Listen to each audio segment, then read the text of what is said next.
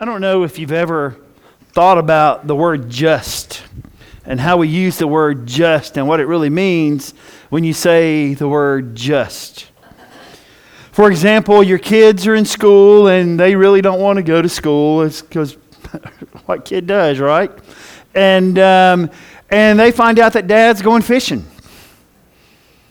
And they want to go with dad. Dad says to mom, you know what? It's just one day. Just not really that big a deal, right? Or maybe you want to go on a family vacation and you want to cut out of school just a few days early, and, and you know, it's just a couple of days of school. Family's going to, you know, you're gathering with your, your spouse's family uh, for a big family thing. You really don't want to go, you know, and yeah, you know, I'm not going to go. It's just this one time. Just not going to go today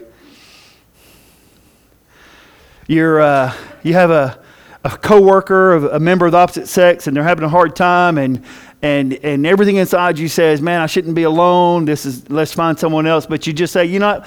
Let's go to lunch and we'll talk about it. Just, just one lunch. Just one time. And that's kind of how it all starts. And so we need to understand what just means. And what just means is this just means that it's really not all that important. That's what just means. It's just one day, it's just one time, it's just this, it's just that. It means it's not important. But it also undermines the implications of, of the decisions we make. Because just kind of goes like this just is great when it's just one time, but you know, we know how we are, right? Just becomes twice. Twice becomes three times. Three times becomes a pattern. A pattern becomes a habit. And before you know it, you find yourself in a place you never thought you would be, wherever that place is, and however you got there. And it all started because it just wasn't a big deal this one time. And what we need to understand is that there are implications to every decision we make good and bad, pros and cons. I mean, it's sometimes we make decisions for the good, and sometimes we make them for bad. And when it comes to the church, if you want to take care of your marriage, if you want to take care of the relationships in your life, we need to change our attitude about church. I remember years and years ago when I was at CCF, West Georgia, and I, I, I was walking through the parking lot before a Bible study. I'd gone out to get something from my car, and this girl was walking out. And I said, Hey, is everything okay? Yeah, somebody called. She'd been in there for dinner, was getting ready for Bible study, and I said, So what are you doing? She said, Well, something better came up, and so I'm going to go. I mean, it's just Bible study, it's not that big a deal. Didn't see her for three more weeks after that. She's been faithful before. You know, it's, it's been a couple weeks since we've been to church, but it's just church. It's not that big a deal. You're, you're plan- or maybe you're planning to be in church and, and, you, and you, we're going to make a big deal, and someone gives you a call on Saturday night. Hey, let's go to the lake. Hey, that sounds better. Let's do that because it's just, just this one time. Things pop up. It's been a long weekend. Saturday night, you, you get in late, late, late, and you go, you know what? I just, I'm just too tired to get up. It's just this one time. Which is why I'm just going to give you up front. Um, I'm not proud to say this, but I do this. Um, there are occasions when my life circumstances require that we are out really late. It hadn't happened since we've been here, but there's many a times in the past 11 years we rolled into the house at 1, 2 o'clock in the morning on Saturday night because we weren't coming from Carrollton to see our kids. And I started telling people that. Not bragging that I was there, but you know what? If I can get up and be in the building two hours for everybody else, surely you can sleep two hours later and make it here, right? It's just my time to work the nursery. It's just my Sunday school. It's just my small group. It's just the high school ministry. It's just the middle school kids. It's just the elementary kids. It's just this. It's just that. After all, it's just church. It's, it's just church. And if you really want to protect your marriage, you want to protect your relationship with your kids, you want to protect the relationships in your life, then we'll change our attitude about the church. And it's not going to be just church. Because here's what it means just church means that church is really not all that important. That's what it means. Every Sunday morning at 8 o'clock, I meet with our coaches at the high school and I do a devotion. this year, I decided that I don't know if they're, they're in church or not. I know a couple are. I don't know about the rest of them. So, you know what? I'm going to I'm going to treat this like church for them. So, they're at least going to go to church for a little bit. But just church, when you say it's just church, just this one time, just this, just that, man, what we're saying is it's really not that big a deal. Which means if it's not a big deal that you're here, it means it's really not a big deal when you're not. I remember this is years back at another place, and we were doing kind of what we're doing here. We were doing two services a week, one on Sunday and one on Wednesday, and, and there was someone who'd missed for a few weeks on Sunday because they had stuff coming up and or just chose not to be there. And I said, I said, hey, you know, you can always come back on Wednesday, or you can always come on Wednesday. Well, Wednesday's not really church day. Sunday's church day. Okay. So what's going on? Well, you know, I had this and we had that, and I just didn't feel like coming. I got a little lazy, and but but Wednesday I can't come, but Sunday, and you know, here's what I know, and this is what I tell my kids, and this is what you've told your kids, and this is what you know, what your parents told you. If something's important to you, you'll make it a priority. If it's not, you won't. And when God's church is just church, it's not important to you. And it'll never be a priority in your life. And so there's some advantages to that. So what I want to do is ask you a question, and we're going to explore this more next week. And next week I know it's Labor Day, and there'll probably be a lot of folks gone. It might be me and 17 of my closest friends here next Sunday, which is fun. Uh, but we'll be here back the next Wednesday, and we're going to talk about this in greater detail next week. But I just want to kind of kind of kick the tires. I want you to consider this. I want you to imagine yourself 30 years down the road or 25 years down the road. Okay? Now, some of you are going, I graduated to heaven. It's awesome and that's great. But just imagine, parents, you've got young kids, and you, you fast forward, and your children now have what we like to call the most awesome thing on the planet grandchildren. And they're not, and they're, your grandkids aren't in church because it's not really important to your kids that they're there. I want you to imagine how that conversation might go. Because if you're like me, my kids are grown ups and I don't interfere in their lives, but I have told them repeatedly when it comes to your life and your faith, I will interfere till I stop breathing. Because it's important. And when my granddaughter was born, it became ultra important. And so imagine having this conversation with your grown kids who have kids of their own when you say to them, don't you really think it's important that your kids are in church? What are you going to do when they say to you, I'm just doing what you taught me? I'm just doing it the way you did it. That's a tough, that's a tough lesson. And that's a lesson that we don't think about now. Much like when we're two people are standing in front of people and you say, I do, we don't think about the next five years or the next 10 years. We don't think about those things. But I'm telling you now, the decisions we make now can have ripple effects into the future. You can't make your kids do stuff when they're grown, but you can set a precedent for them to learn from you and, what, and value what's important. So today we're going to look at Matthew chapter 16 just briefly. Matthew 16 is a, is a event where Jesus uh, kind of launches the church. And they are at this place called Caesarea Philippi. Caesarea, Caesarea Philippi is that place that your mama told you you should never go to when you were a kid because it's dangerous. It's the wrong side of the tracks or whatever, however your parents said it. It's the wrong part of town. It's the wrong place to be. We don't, I mean, Caesarea Philippi was that place you just didn't go. And that culture, it was the center of pagan worship. And so Jesus took his disciples to the center of pagan worship and he asked one question Hey, um, what are people saying about me? You know, people are, I mean, people are talking about me, right? Yeah, yeah. Well, what, are they, what are they saying about me? Who, who do they think I am?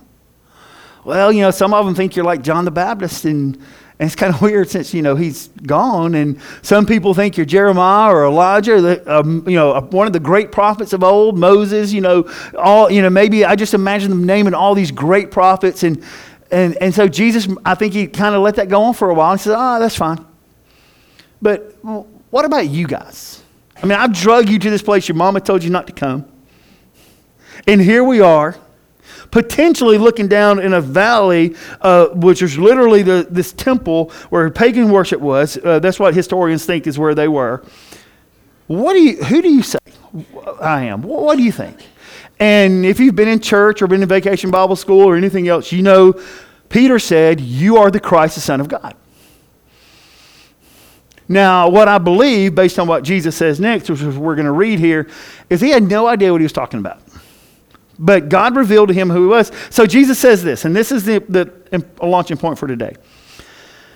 You are the Messiah. Simon Peter answered, You are the Messiah, the Son of the living God. Verse 17, Jesus replied, You are blessed, Simon, son of John, because my Father in heaven has revealed this to you. You did not learn this from any human being. In other words, you are not smart enough to figure this out on your own. Now I say to you that you are Peter, which means rock, and upon this rock, not Peter, but the, the rock of who Jesus is, the Son of God. He is the Messiah, the fulfillment of prophecy, the one they've been looking for. Upon that rock, I will build my church, and all the powers of hell will not conquer it.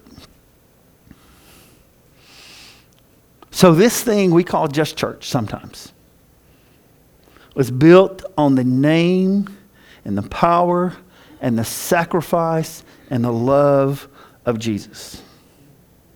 Right? That's why we're here.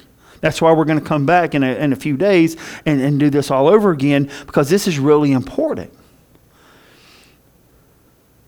Yet, sometimes, eh, it's just church. It, it's just really nothing. I mean, I can always go back. It's just not that big a deal. So here's a question How can it be just church if Jesus gave his life for it and is built on who he is? How can this be just church when the foundation that we stand on is not concrete, but it is the blood and sacrifice of Jesus? You want to take care of your family? You want to have a great marriage? Change your attitude about God's church. And you will. You want your, your kids to grow up and have their kids in church one day? Help them understand the importance of what this place is. And this is just a building. We will, there will come a point in time we will not worship in this building. But we'll still worship. Because the church is not a building, the church is Jesus the Son of God. We are the bride of Christ. How can it be just church? How can it ever be just church? Paul says it this way in Ephesians God's purpose in all this, this is the church, was to display his wisdom in its rich variety to all the unseen rulers and authorities in the heavenly places. This was his eternal plan, which he carried out through Christ Jesus our Lord. Let me tell you what Paul's saying. In the beginning, when God created the heavens and the earth, his great idea for humanity was the church. God's plan all along for us was His church. Not our church, not my church. That's why you will hardly ever see me saying, unless it's a slip of the tongue, my church or our church.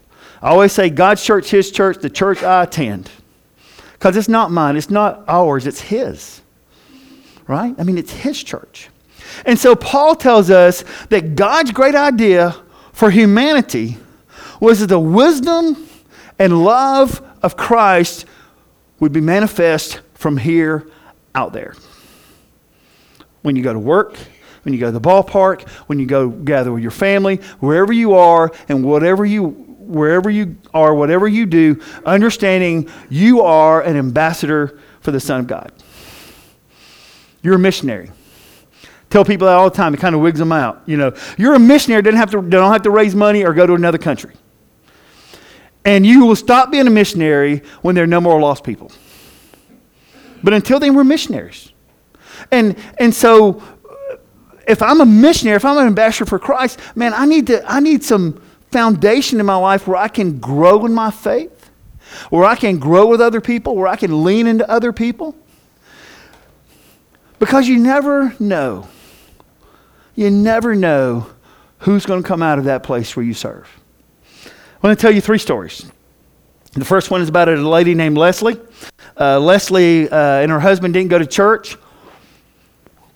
They had boys, they, they didn't go to church at all. The, her husband was not only did he not go to church, he was antagonistic towards the church, skeptical of the church. And so one day a friend invited Leslie to go to church, and Leslie decided to go just to get this friend off her back because he just kept inviting, kept inviting, kept inviting. And look, that's the friend you want to be. You want to be the friend where you break someone down. I'll come if you'll just stop. That's the friend you want to be, right? That's the friend I want to be. And in a year, there's people that, that now, when they see me coming, they know what's coming. Hey, you going to church? They know it's coming. Still not going? We're still here. And so her friend invited her. Leslie started going to church. Leslie started going to a small group. Leslie was baptized in Christ. Leslie started praying for her husband and her boys. And so then she became the wife that every week, you going to church with me today? Nope. All right. Uh, next week you're going? Uh, we'll see. You going to church with me today? Nope. All right. Next week. And over and over and over until finally one day her husband just said to shut her up. And, and, because this is how dudes roll, to show her that she's wasting her time, I'm going to go. And I'm going to prove to her that this is a waste of her time. So Leslie's husband, Lee, went to church with her. Lee worked for a newspaper. He was a really important person in, in, in his city. And Lee went to church and it wasn't so bad. And he went back again, and it wasn't so bad. He went back again, and finally, and eventually he went with them to a small group, and eventually he became a Christian. And eventually he left his job and became a minister. And Lee Strobel, who's written the book The Case for Christ, is one of the most influential pastors in our country is that because his wife drug him to church. Betsy was a poor, struggling mom, had seven kids, dirt poor. They had nothing. They were so poor that her kids had to go work for other families to make money so they could eat. They had nothing.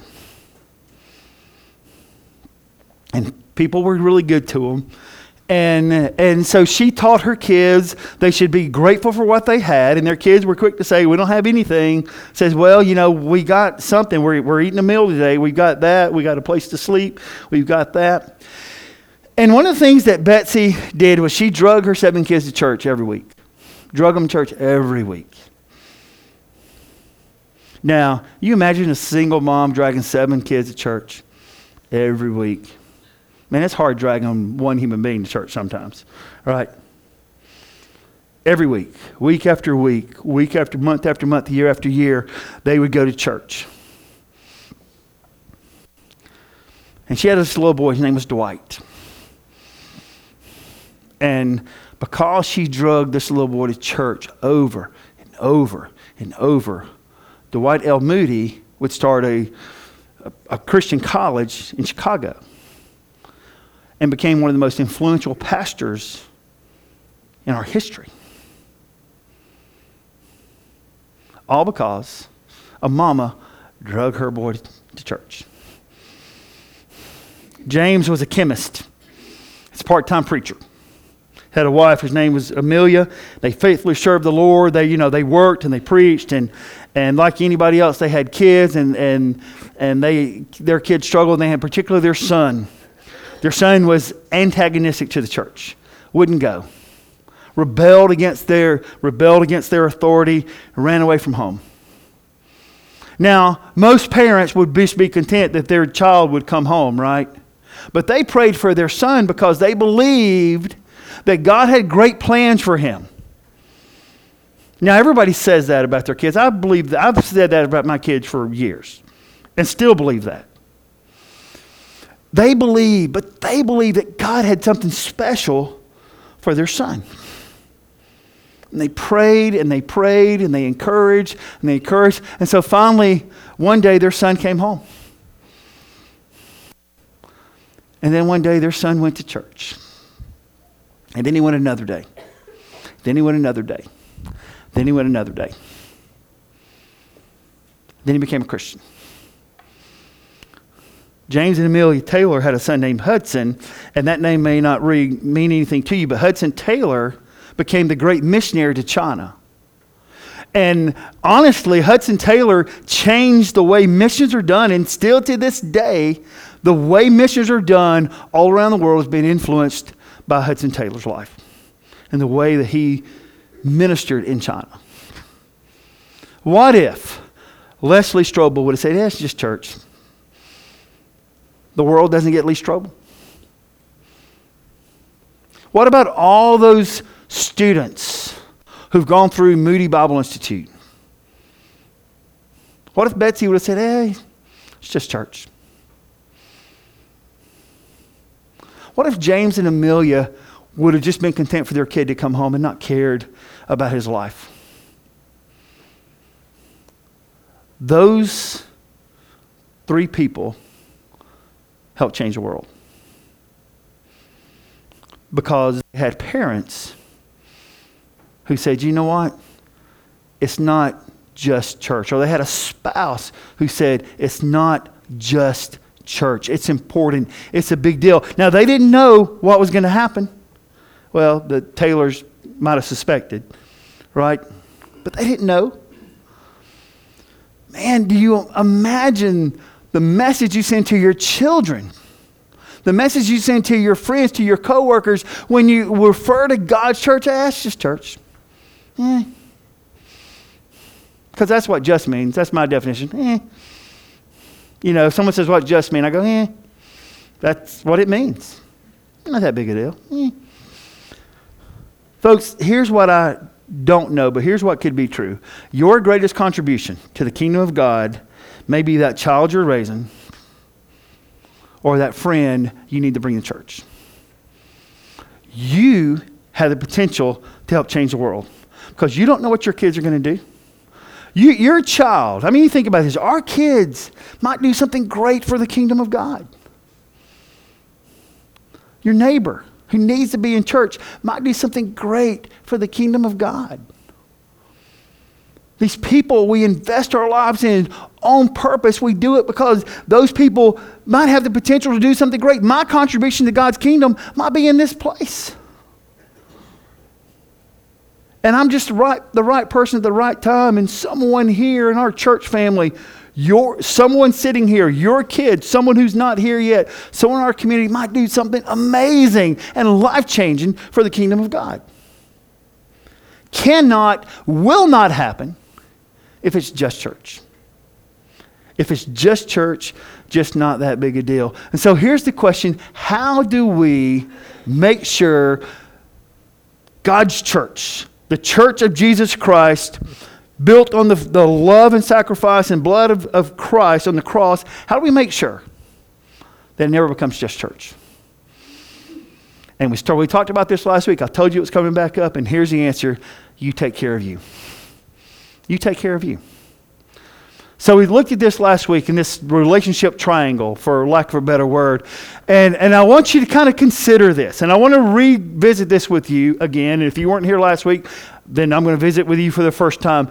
But the idea is that God is at the top of this triangle, and there's a husband and wife at the bottom, and, and there's all these relationships that are taking place.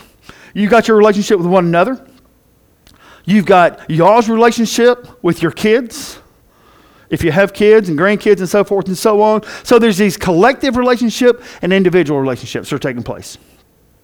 So uh, you have your family's relationship with God and your relationship with God. You cannot fix your spouse. You cannot fix your kids. I mean, you can fix them for a while, but after a while, they start fixing themselves, right? But you can fix you. You want to make sure God's church never becomes just church? You make your life's mission to know God and grow closer to Him. The closer you get to God, and if so you have a husband and a wife who are committed to growing closer to God, as they grow towards God, they grow closer together. I told you last week, this one thing has the potential to change your life, your family, the, the way you see ministry, the relationships in your life, your relationships with your kids. This is how God's church doesn't become just church. Because if He's that important to you, His church is going to be that important to you as well. One of my favorite stories, favorite stories, um, it's true story, and you may have seen the movie Chariots of Fire. It kind of t- puts their creative twist on the story. Eric Liddell, 1924 Olympics, trained to run the 100 meter race. and that was his race and he trained and he trained and trained and he was the golden boy he was supposed to he was favored to win the gold medal and he refused to run because the race was going to be on sunday the race was going to be on sunday he just refused to run now we know a lot of things happen on sunday and for some of us, we do stuff on Sunday all the time. It was really important to him. And this is 1924. And so the, the press, I mean, you imagine this happening in today's world. So the press that kind of, so he's the golden boy, man, they just started ripping him up one side. Little time passed, a few days later, and someone pulled out of the 400 meter race. They needed someone. He stepped in, never trained for it won a gold medal. Do you know where his desire to take care of what he called the Lord's Day, you know where it came from?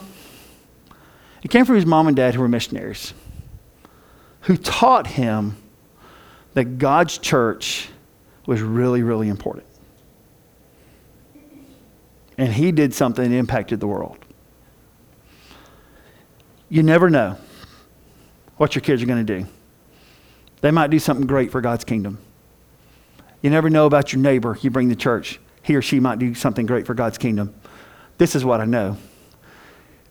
If it's just church, it's probably not going to happen. Because if it's not important to you, it can never become important to them. I have seen wives, and it's usually wives, I have seen wives because of their commitment to God's church, literally drag their husbands in the church and save them. And I've seen a few husbands do the same thing. I've seen kids drag their parents into church and save them. This is what I know. The decision that you make about the priority of church in your life has a potential to change the life of your family, has the potential to change the life of the people in your path, and will have shockwaves that will vibrate into the future.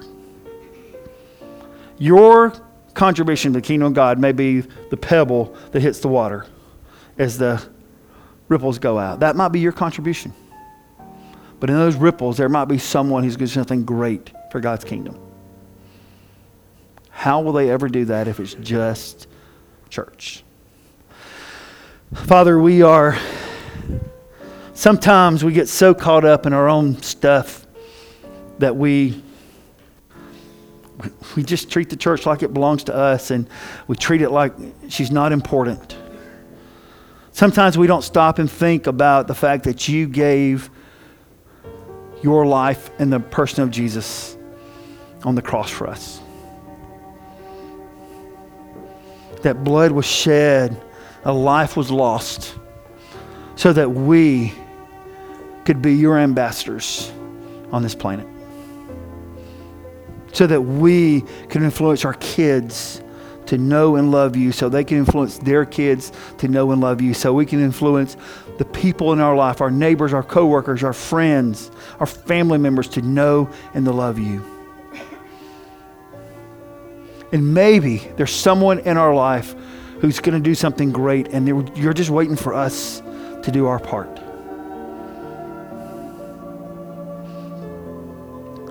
Lord, if you, all you called us to do is be a pebble that hits the water, then that's okay. Because the ripples from that pebble will go for generations. Thank you for Jesus. We thank you for your church. May we take really good care of her as your ambassadors. We pray these things in Jesus' name. Amen.